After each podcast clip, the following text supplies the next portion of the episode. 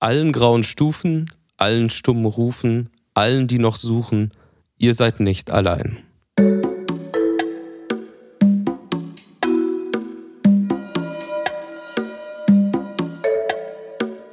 Friendly Reminder mit Carla Kaspari und Kurt Prödel.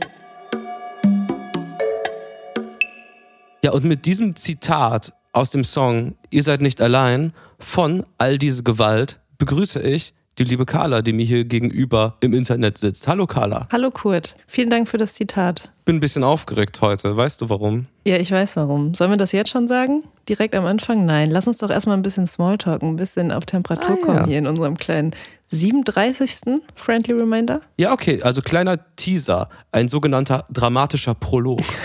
Genau. Wie geht's dir denn? Du, ähm, ganz okay.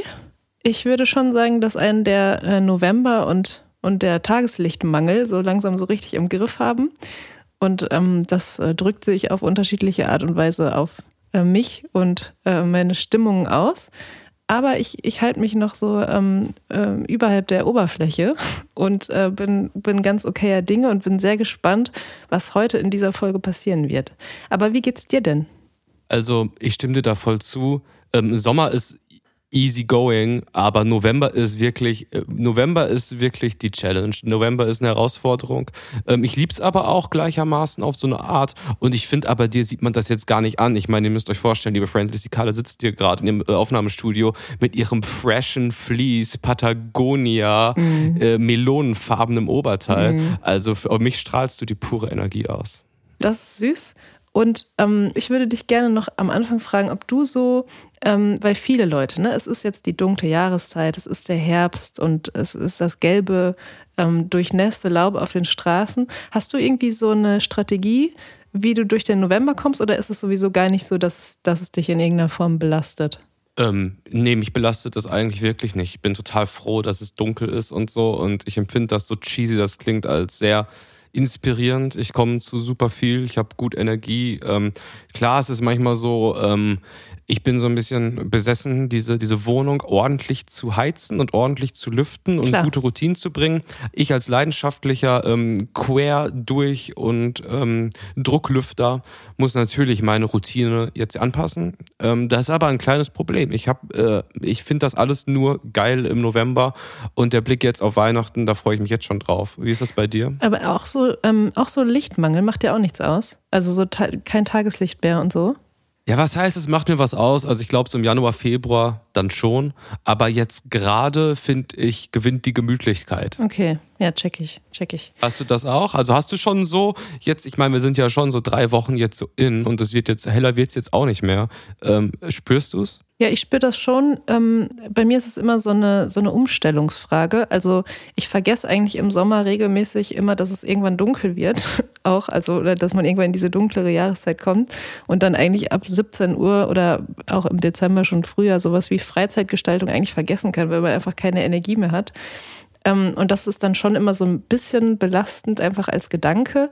Aber ansonsten bin ich auch bei dir. Also ich finde es auch auf der anderen Seite, ähm, also der zweite Wolf in meinem, in meiner Brust sagt, dass er es auch extrem gemütlich findet und sich darin ganz wohl fühlt, in dieser, in dieser Dunkelheit. Und macht das was mit deiner, ähm, äh, deiner Produktivität, also jetzt auch so auf Kreatives bezogen? Voll, ich glaube, das ist, ähm, also gerade ist es überwiegend noch so ein bisschen ähm, die Überraschung darüber, dass es jetzt so da ist, der, der Winter.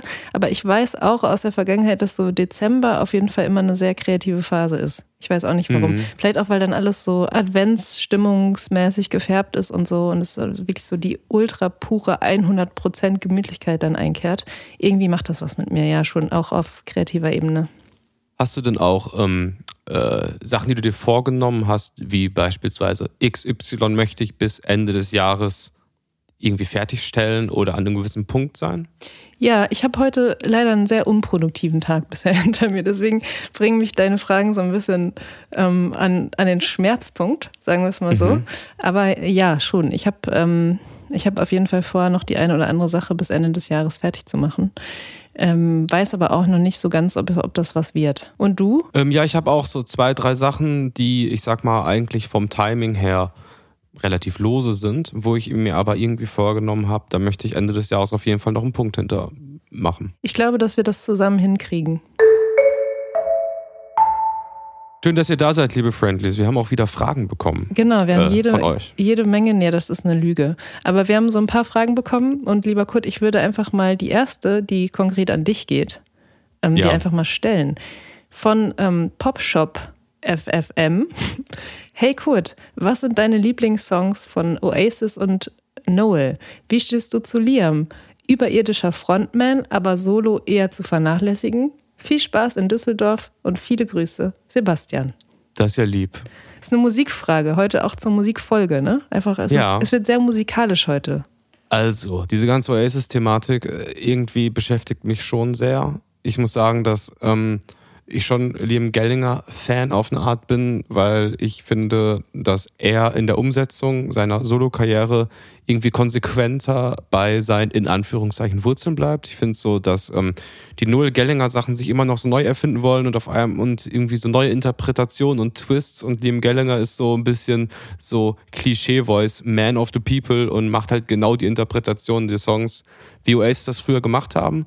Ähm, die Solo-Sachen verfolge ich gerade nicht mehr so. Die ersten beiden Alben habe ich sehr gemocht. Und Oasis, boah, Lieblingssongs, Live Forever, natürlich, Morning Glory und Whatever vielleicht. Heißt überhaupt Whatever? Was sind deine Lieblings-Oasis-Songs, Carla? Kannst du mit dieser Formation der verrückten Engländer überhaupt was anfangen? Oder ist dir das zu manly? Ähm, das ist jetzt aber, da interpretierst du schon ganz schön viel rein. Also schiebst du schon was vorweg deiner Frage, ne? Äh, sorry, sieh es als Pass. Mhm, genau. Als frechen Pass. Du, ich habe ehrlich gesagt, ähm, äh, ich habe mich nie so richtig mit denen auseinandergesetzt.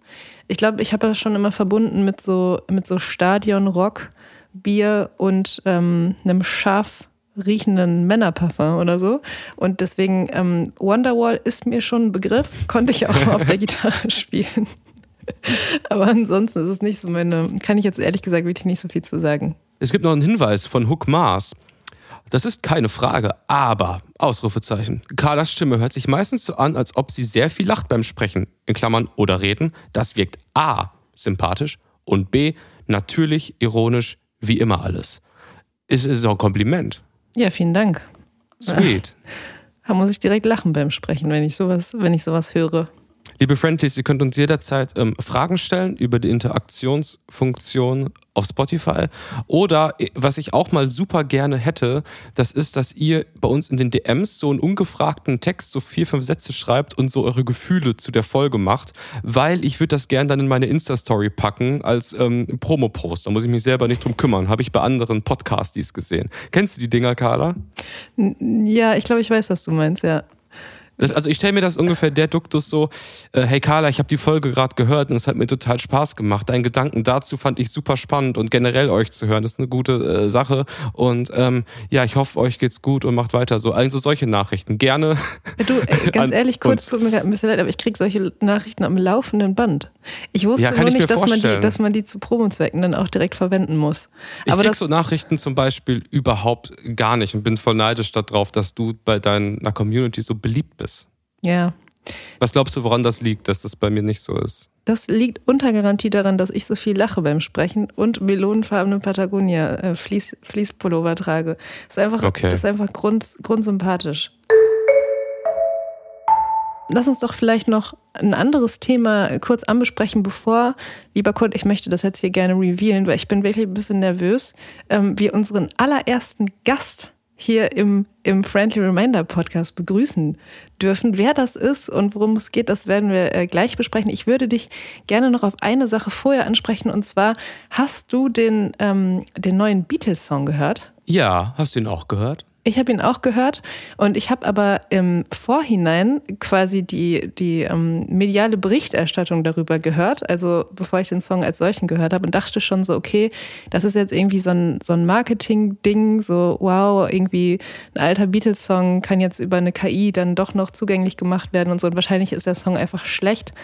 Dann habe ich diesen Song gehört, und ich meine, was ist das für ein wahnsinniges Brett? Also was für ein wunderschöner, ähm, melancholischer, äh, seichter ähm, Liebes Song das einfach ist so und ich habe mich total darüber gefreut. Wie ging es dir damit? Ich habe total mixed feelings zu der Sache. Ich fand den Song erstmal toll und gut, aber jetzt auch auf dem, was ich von einem Beatles-Song, den man irgendwie dreißig Jahre irgendwie später veröffentlicht, das Minimum, was ich erwarte, wenn du den Move machst. Aber der Move an sich mit diesem Video, diesem A I, K I-Zeug, ich finde das Real Talk so mega goofy Shit, wenn ich drüber nachdenke. Ich finde das irgendwie mega unsexy und weiß nicht, was das soll. Es gibt so viele Beatles-Songs und so viel gute und klar, der ist auch gut. Aber irgendwie war ich enttäuscht, dass sie das machen. Aber das musst du noch ein bisschen genauer beschreiben, warum du das jetzt, warum du enttäuscht warst. Findest du, es ist Sellout oder was? Nee, Sellouts mir total egal. Das ist überhaupt gar kein Argument. Aber die Legacy ist so ein Ding. Ich finde so, das Werk ist abgeschlossen und die Band hat ein natürliches Ende ähm, genommen. Und jetzt das irgendwie so zu machen, diese Fantasien auszuspielen, was wäre, wenn die alle irgendwie das noch so gemacht hätten, finde ich künstlerisch inkonsequent und irgendwie auch albern auf so eine Art mit diesem Video, wo dann äh, John Lennon da rechts im Bild irgendwie wie so einem Kurt Prödel-Video irgendwie von äh, zwanzig fünfzehn rumsteht. Also Also jetzt no front an die Beatles, aber man sieht, was passiert, wenn die letzten Überlebenden der Schlagzeuger und der Gitarrist halt sind so. Ja, okay, ich finde, das ist ein, das ist ein schlagendes Argument, was du da bringst, aber ich finde auch, dass die, ähm, die, die Schönheit des Songs die Veröffentlichung legitimiert.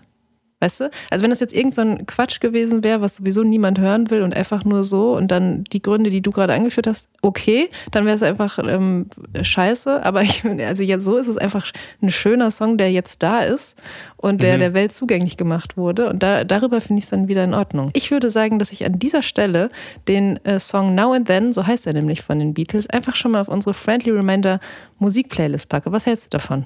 Let's go. Ich habe noch einen Film gesehen, liebe Carla. Okay. Und zwar, der Film heißt Nyad und der geht um Diana Nyad, die, ähm, ja, also ist ein szenischer Film über eine Frau, die eine Überquerung gemacht hat von Kuba nach Florida in, ich glaube, so die Endzeit waren dann so dreiundsechzig Stunden und die Geschichte ist, dass sie das im Alter von achtundzwanzig Jahren bereits probiert hat. Dann aber hat sie es nicht geschafft und so gesehen ist sie seitdem auch nicht mehr wirklich geschwommen, hat sich aber diesen Lebenstraum dann noch in fünf weiteren Versuchen nach im, im Alter von dreiundsechzig ähm, äh, durchgezogen. Und das ist ein Film, den ich sehr empfehlen kann. Hast du von dieser Story mal gehört? Also ich habe den, ähm, äh, den Trailer oder den, die Ankündigung zumindest beim großen Streaming-Anbieter Netflix habe ich das gesehen und war auch direkt hooked und würde mir den auch gerne noch angucken. Ich habe ihn bislang aber noch nicht gesehen. Ist das ähm, eine Frage, du hast ihn jetzt gesehen, ist, basiert das auf einer wahren Geschichte oder ist ja, das rein also, fiktional? Äh, Es ist auf einer wahren Geschichte. Das hat sich also so gesehen, der, ähm, der gelungene Versuch ist dann, ich glaube, im Jahr zweitausenddreizehn passiert und ähm, der erste Anlauf war neunzehnhundertachtundsiebzig oder so und ähm, ich habe es am Anfang aber auch nicht gecheckt, weil dieser Film vermischt halt die Originalmaterial äh, aus der Zeit, also Fernsehberichte mit halt so szenisch gedrehten Sachen. Das hat mich ein bisschen verwirrt am Anfang, aber im Endeffekt so, es ist ein Film, den ich sehr empfehlen kann, ist äh, wirklich sehr gut erzählt, das Ende leider pur amerikanisch, also wirklich richtiger Bummer irgendwie nochmal, aber im Endeffekt eigentlich will ich nur aus sportlicher Sicht mit dir drüber sprechen und dich mal fragen, was in einen gefahren sein muss, um auf die Idee zu kommen, vierundsechzig Stunden durchzuschwimmen. Also, liebe Friendly, Sie müsst euch vorstellen, die schwimmt dann da, hat so ein Boot, was neben ihr herfährt, alle neunzig Minuten kriegt die durch einen Schlauch irgendwie Kohlenhydrate oder ein paar Nudeln rein und dann schwimmt die halt in dreiundsechzig Stunden ohne Pause halt irgendwie durch. Der ganze Körper verbrennt von der Sonne und vom Salzwasser dabei und kannst dann keinen Schritt mehr gehen danach. Also, also irgendwann reicht's auch mal, oder? Ja, ich muss sagen, wir sind ja eher Verfechter ähm, der, der Sportberichterstattung und des Ballsports. Also eher vielleicht, Sport ist bei uns schon auch an so eine Art Fun geknüpft, oder zumindest bei mir. Ich will jetzt mal nur von mir reden. Deswegen gibt es auch so Sachen, also sowas, diese Überquerung oder was du da jetzt beschrieben hast, diese ähm, die lange Strecke schwimmen zurückzulegen, kann ich überhaupt nicht nachvollziehen. Also da muss schon, da ist schon irgend, da muss schon irgendwas richtig krass los sein bei der Frau. Und auch sowas wie so Triathlon oder so. Es gibt so bestimmte, so bestimmte Sportarten, das raff ich einfach nicht. Auch so Fahrradfahren oder so. Für mich haben so manche Sportarten einfach was komplett Manisches. Und mhm. ähm, das, das muss sie ja irgendwie auch, äh, das muss auch in sie eingefahren sein, in diese Schwimmerin. Das Ding ist, es gibt einen Faktor an der ganzen Geschichte, der irgendwie so nischig ist, und wenn man drüber nachdenkt, finde ich ihn aber irgendwie voll komisch. Sie war technisch nicht die Erste, die das geschafft hat. Sie war nur die Erste, die es ohne einen sogenannten Shark Tank geschafft hat. Also ich sag mal ein ähm, Metallgerüst um dich herum, um dich von ähm, Haien zu schützen. Ach, du und deswegen Scheiße. Ist so das Narrativ, sie ist die Erste, die es geschafft hat, halt ohne Shark Tank, sondern mit moderneren Hai-Abwehrsystemen. Da ist eigentlich das Spannendste daran, dass du halt auf der Tiefsee halt mehrere Versuche wurden abgebrochen, weil irgendwelche Seeungeheuer dich angreifen, irgendwelche tödliche Quallen, und dann kriegst du irgendwelche Adrenalinspritzen. Es ist schon wirklich Kampf gegen dich selbst. So. Wen siehst du da von uns eher als, äh, als Marathon-Schwimmer? Äh, Wen siehst du da? Wenn ich so deine Personality, ich kenne dich jetzt seit ein paar Jahren mal so, so ein bisschen durchleuchte, würde ich eher sagen, dass du die Person von uns beiden bist, die das noch am ehesten machen würde. Du hast, ohne, also no offense, aber du hast was ähm, durchgreifenderes und manischeres, als ich es, glaube ich, habe. Ich glaube, ich wäre einfach zu, ich wäre... Keine Ahnung, ich würde das, glaube ich, ich würde wirklich viele Dinge machen, bevor ich den Ozean durchqueren würde, schwimmend, und mhm. ähm, irgendwie davon Haien äh, angebissen werden würde. Nee, das ist, also da bin ich, ich da bin ich ganz, ganz weit von weg. Der Film ist jedenfalls sehr zu empfehlen. Liebe Friendly, schaut mal rein. Carla, dir auch eine große Empfehlung dafür. Und ich mache das Ding jetzt zu. Ja, Carla, mit äh, Gefahr, ein bisschen late to the party zu sein, aber ich muss dieses Spiel von Saarbrücken gegen F C Bayern, a k a. La Bestia Negra, a k a. F C Hollywood, ähm, noch verdauen. Für mich einer schon der Fußballmomente des Jahres. Wie hast du das erlebt? Also vielleicht, sorry, back, back Info. Ein Drittligist auf Platz fünfzehn haut Bayern aus dem D F B-Pokal mit zwei zu eins raus. Äh, ja. So geil. Und ich liebe den Ausdruck F C Hollywood einfach, ne? Ja, ich habe ich hab ehrlich gesagt, ich bin so Mittwochabend da auch ohne große Erwartung, es war ja sogar Feiertag, bin ich so ein bisschen darauf hängen geblieben. Und dann ähm, war es so, dass in, äh, in meinem Fernseher der Stream hakte und es stand aber eins zu eins. Und, und irgendwie dachte ich so, okay, da muss irgendwas noch passieren, wenn das jetzt, wenn sowohl der Stream hakt als auch eins zu eins Saarbrücken gegen F C Bayern, habe dann auf meinem Laptop dieses Spiel zu Ende geguckt und ich habe es natürlich nicht bereut, weil es war wunderschön. Wenn, weißt mhm. du, also es gibt wenig gute Nachrichten in letzter Zeit, aber das, das erste F C Saarbrücken Bayern München aus dem Pokal haut, herrlich. Und lieber Kurt, ich habe in dem Kontext so ein bisschen ähm, über den Trainer des ersten F C Hollywood nachgedacht und habe da, ich hoffe, das ist okay, wenn ich mir das so aneigne, eine kleine Männerbeobachtung. Ist das, wäre das, wäre das in Ordnung, wenn ich die jetzt hier so... Ich mache mal schnell noch unsere Podcast-Kerze an.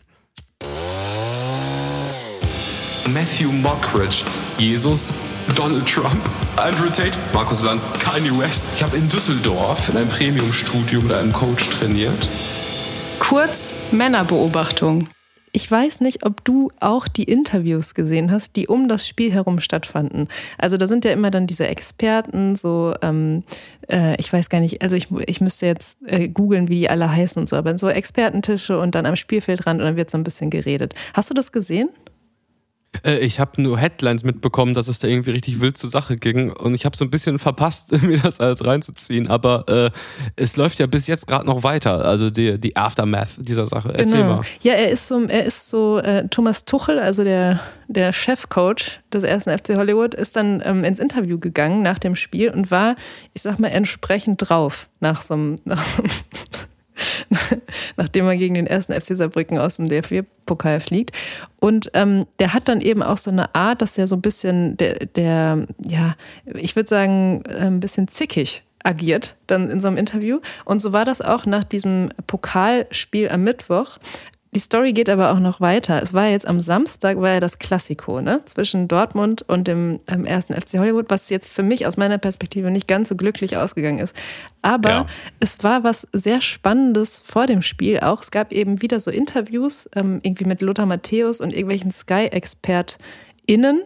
Ähm, und dann wurde Thomas Tuchel quasi dazugeholt, wie das immer so ist. Die, die Coaches äußern sich dann auch nochmal zum Spiel und so. Und Thomas Tuchel war einfach so angepisst. Das ist wirklich, ähm, also es war so eine neuartige Form von angepisst. Also er, er hat diese Experten, der ist die so richtig so angegangen und meinte so, ja nee, ich will jetzt auch gar nicht da dazwischenreden in euer Expertentum und so. Also war so richtig, so richtig ähm, unprofessionell. Und dass er so emotional wird dann und sich so davon, also der war wirklich so zickig, der war mit der Kneifzange nicht anzufassen. Und ich, ich finde einfach, dass Thomas Tuchel ein gutes Beispiel dafür ist, dass Männer tendenziell zu emotional sind für Führungspositionen. Und das ist meine Männerbeobachtung. Kurz Männerbeobachtung. Der Gast. Für mich ist er ein mystisches Tiefseewesen. Er taucht ab und verschwindet von der Bildfläche, dann taucht er plötzlich wieder auf und geht auf Tour mit seiner Band Die Nerven, macht Produktionen für Casper oder Mia Morgan oder bringt ein Soloalbum unter dem Namen All diese Gewalt heraus. Während er gerade an der Oberfläche ist, freue ich mich sehr, ihn als unseren ersten Gast im Friendly Reminder begrüßen zu dürfen. Hallo lieber Max. Hi, ich fühle mich geehrt, vielen Dank. Hallo Max. Danke für die Einladung.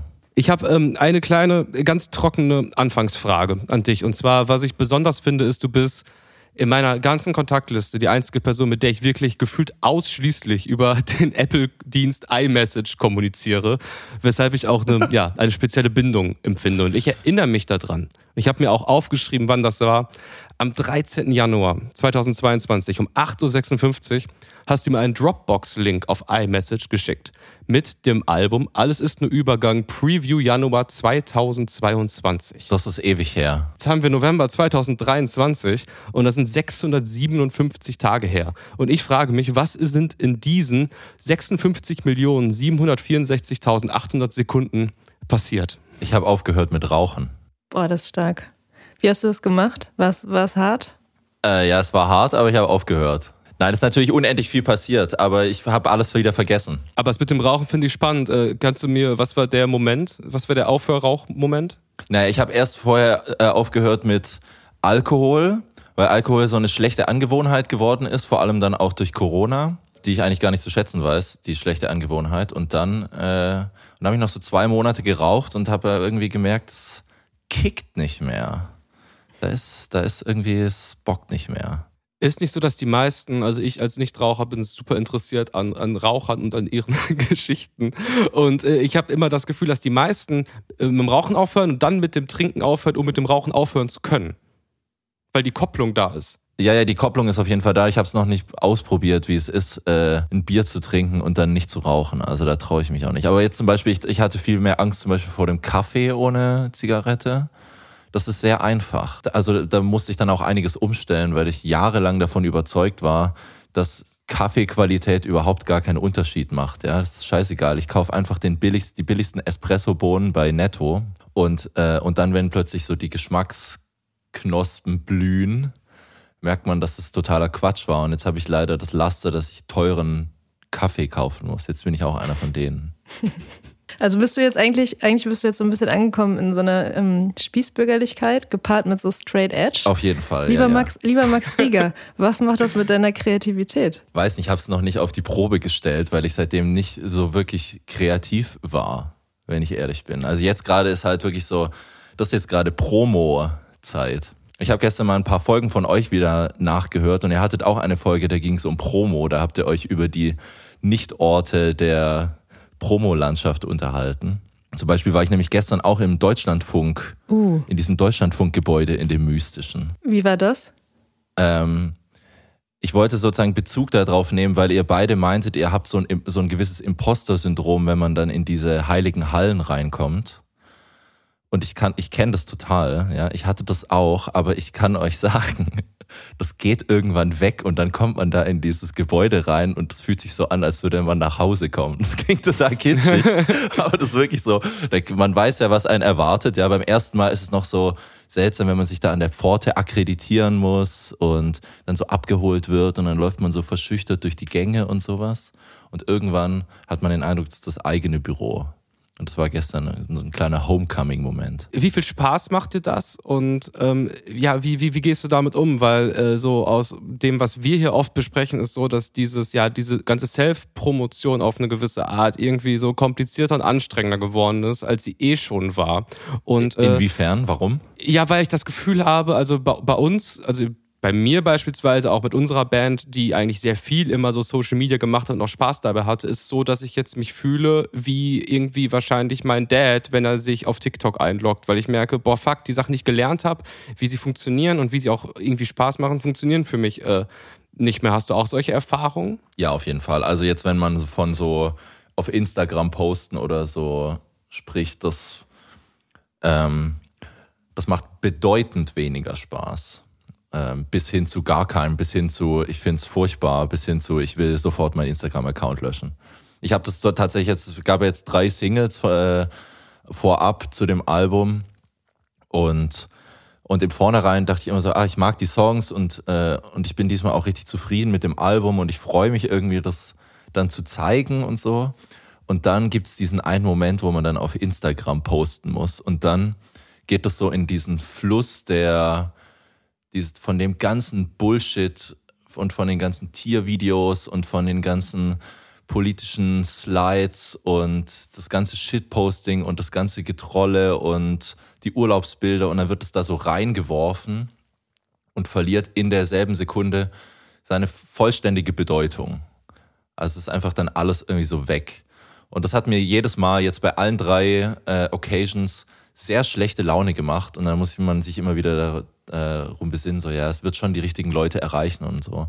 Aber es hat sich schon was verändert. Aber das hat jetzt zum Beispiel gar nichts mit Radio zu tun, weil wenn ich dann in dieses zu Deutschlandradio komme, ähm, da sitzen natürlich nur Boomer und da läuft noch alles so wie früher, da kenne ich mich sozusagen aus. Das, da, das ist sehr angenehm, ja. Das heißt, du machst so ein bisschen ähm, einen Unterschied zwischen E- und U-Promo. Ja, ja, auf jeden Fall. Ja, ja. Auf jeden Fall, ganz klar. Ja. Das finde ich spannend, weil mir ist schon auch aufgefallen, also ähm, auf Instagram zum Beispiel, dass du dich da sehr rar machst und jetzt auch promomäßig, das Album ähm, erscheint morgen, das kann man ja auch einfach mal sagen, haben wir das schon gesagt? Ähm, so, da, da ist relativ wenig los dafür, dass es vielleicht morgen erscheint. Und ich habe mich gefragt, ob du das vielleicht einfach hasst oder ob es dir egal ist oder ob du das bewusst machst und jetzt haben wir eigentlich eine Antwort darauf. Ich hab, ich fühle mich tatsächlich irgendwie komisch bei diesem Gedanken, dass ich irgendjemand davon überzeugen muss, dass äh, sich die Musik anzuhören. Das ist irgendwie, das fühlt sich nicht richtig an. Und, und ich denke, die Leute werden dann schon kommen und, ähm, und werden es irgendwie schon entdecken oder irgendwie, irgendwie finden die Leute dazu oder auch nicht. Aber ähm, Aber ich glaube nicht, dass ich da so einen enormen Einfluss drauf habe. Aber hast du auch eine Stimme in dir, die dir sagt, ich sollte da mehr machen? Ich bin da nicht mutig genug. Ich äh, traue mich nicht genug. Ich gehe nicht zu weit aus meiner Komfortzone raus. Warum habe ich überhaupt ein Problem mit TikTok? Also gibt es eine Stimme, die das so auch herausfordert? Ähm, natürlich, aber ich erwürg sie immer relativ viel. Wir, nein, mir fehlen tatsächlich auch die Konzepte und jetzt ohne, dass es irgendwie blöd klingen soll, aber wenn ich, also ich meine, man, man sieht ja die, man schaut ja die ganze Zeit anderen bei der Findung von solchen neuen Konzepten zu. Und das ist, finde ich, schon relativ oft leider sehr schlimm. Also, und, und zwar auch bis zu einem Grad schlimm, wo ich wirklich dann auch die Lust daran verliere, mir die Musik oder so anzuhören. Einfach weil es so ist, so, ah nee, das ist mir irgendwie too much. Und dann versuche ich tatsächlich eher so ein bisschen Understatement-mäßig zu machen, um mich auch ein bisschen zu schützen. Weil sonst das Produkt oder das Werk dann unter der Promo-Arbeit sogar leiden kann. So. Ja, ich finde schon. Wir haben uns natürlich im Vorhinein auch ein bisschen überlegt, so wie führen wir dieses Interview, wie, wie führen wir das Gespräch mit dir? Und eigentlich war diese, dieses ganze Thema Promo, sollte so ein bisschen am Ende kommen. Jetzt haben wir das schon abgehandelt, aber ich würde trotzdem natürlich auch gerne ähm, über dein Album sprechen. Es heißt Alles ist nur Übergang und erscheint, wenn ihr diesen Podcast am Donnerstag hört, morgen. Und ähm, ich habe mir den Pressetext auch durchgelesen zu dem Album, den Jens Balzer, glaube ich, geschrieben hat. Ja. Und da heißt es ähm, an einer Stelle, die ich gerne zitieren würde, Kunst zu erschaffen, das ist immer ein Prozess. Man kommt ohnehin nie an ein Ende, an dem man sich selbst und der Sache gerecht wird. Darum ist es legitim, Unvollständiges als vollständig zu erklären und es loszulassen. Und ich ähm, fand das irgendwie sehr eindrücklich, auch ne, im Kontext des Titels ähm, von diesem Album und dem kompletten ästhetischen Programm, was damit so einherzugehen äh, scheint. Und ich konnte mich oder kann mich damit auch sehr gut identifizieren, weil ich gerade versuche, ein Buch zu schreiben. Ich frage mich nur gleichzeitig immer so irgendwie, also dieses Ding von so ein, so ein Werk ist nie so richtig am Ende oder vollendet, ob das wirklich stimmt oder ob das nicht auch so ein bisschen vielleicht eine Ausrede ist. Also ist man nicht als Künstler, als Künstlerin vielleicht eher in der Position, dass man das beenden können muss. So, weißt du ein bisschen, was ich meine? Also ähm, Kannst du vielleicht zu diesem ästhetischen Programm, dass alles die ganze Zeit im Übergang ist, was sagen? Also, ich meine, also natürlich ist es am Ende dann fertig. Man, man muss ja dann, man, man kommt ja dann irgendwann an einen Punkt, ja. Du musst ja dann irgendwann auch sagen, leider ist mein Buch jetzt fertig. Leider, ja. Genau, aber leider, ja, weil, also, oder das zumindest meine Erfahrung, kannst du ja sagen, was, äh, wie das mit, mit deiner übereinstimmt. Äh, es gibt ja so eine, ich finde, so eine Initialidee oder irgendwie so ein roter Faden, egal wie konkret oder abstrakt der auch ist, an dem man sich so, während man so arbeitet, so entlanghangelt und hat ganz viele Ideen und so. Und also ich habe immer so eine genaue Vorstellung davon, wie sich das am Ende anfühlen soll. Und dann arbeitet man eben so ein bisschen dahin und irgendwann muss man ja sagen, ist jetzt fertig. Und dann muss man im Nachhinein entscheiden, und wie nah war man jetzt irgendwie an dieser ursprünglichen Vorstellung. Und ich bin nie ganz hingekommen bisher. Und ich weiß nicht, ob man da jemals hinkommt. Ich habe zum Beispiel bei, bei dem Album davor, was ich davor gemacht hatte, da hatte ich, da habe ich das wirklich so richtig aggressiv verfolgt. So diesen, ich wollte an diesen Punkt kommen, wo man sagt, das ist jetzt perfekt, das ist genau das. Und das gibt aber irgendwann so einen Kipppunkt, wo man sich dann einfach wieder davon entfernt. Das war zum Beispiel übers Ziel hinausgeschossen. Und jetzt bei dem Album äh, bin ich sozusagen, ich bin zwar immer in die Richtung gegangen, aber ich bin auch kurz vorm Ziel ausgestiegen und habe gesagt, so, ich will jetzt gar nicht weitergehen, weil ich glaube, es kann sich wieder entfernen, wenn ich jetzt noch versuche, näher ranzukommen.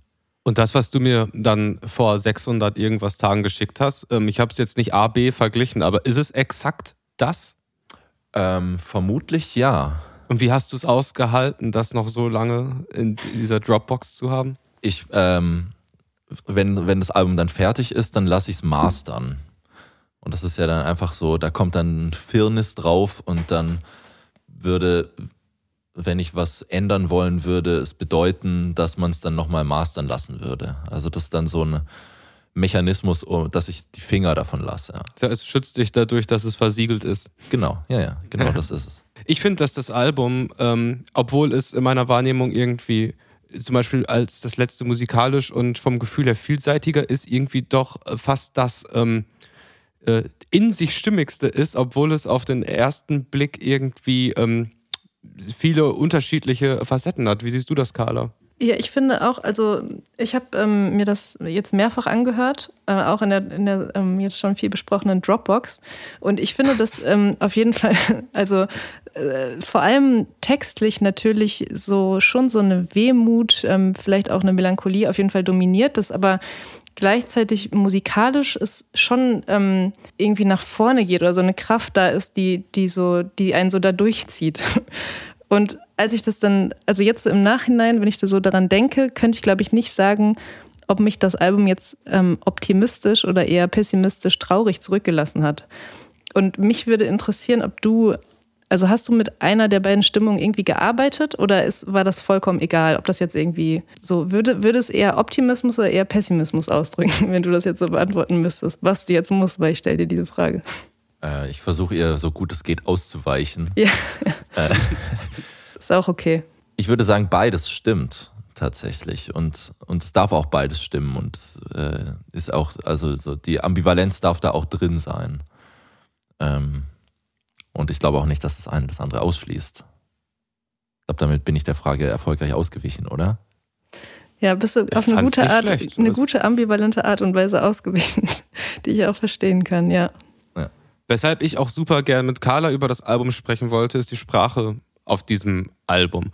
Es ist so, dass ich finde, du hast einen sehr wiedererkennbaren Stil zu schreiben und du scheust dich aber auch nicht vor großen, großen Sätzen, sage ich mal. Also ich meine, das Wort Pathos wirkt sehr groß, aber ich finde zum Beispiel halt so einen Song wie so, ihr seid nicht allein, es hat mich schon total gepackt, weil es halt irgendwie so, so, so ungefiltert direkt ist. Und da wollte ich, wollten wir, glaube ich, beide auf eine Art wissen, äh, wie gehst du da mit den Texten um? Schreibst du auch Zeilen, die du am nächsten Tag liest und es schaudert dich und denkst dir, nee, doch, ich mach, ich mach das jetzt so. Also wie, wie weit gehst du da für dich on, on the edge? Ich habe das irgendwie so ein bisschen losgelassen, dass man sich dafür schämt.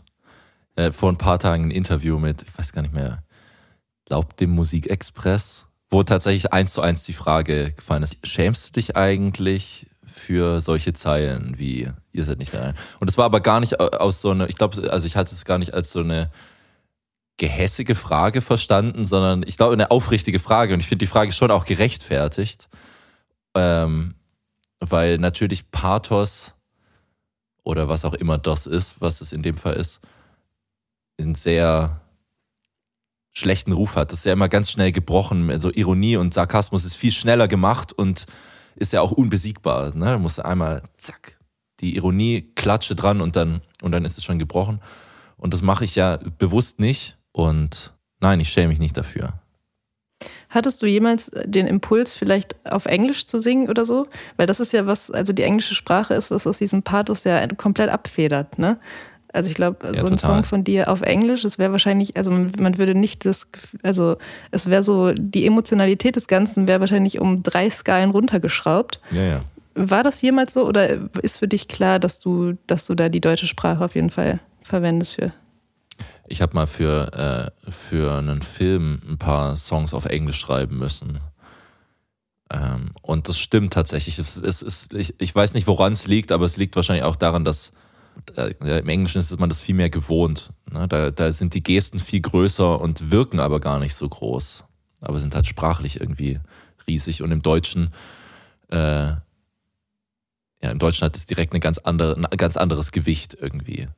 Selbst wenn man bloß sowas sagt wie, ihr seid nicht allein. Ich meine, weil eigentlich, keine Ahnung, da, da ist ja gar nicht mal unendlich viel drin, aber irgendwie dann plötzlich schon. Also ich, ich verstehe es auch nicht so richtig. Ist übrigens ganz kurz mein Lieblingssong auf dem Album. Danke, freut mich. Meiner auch. Wirklich?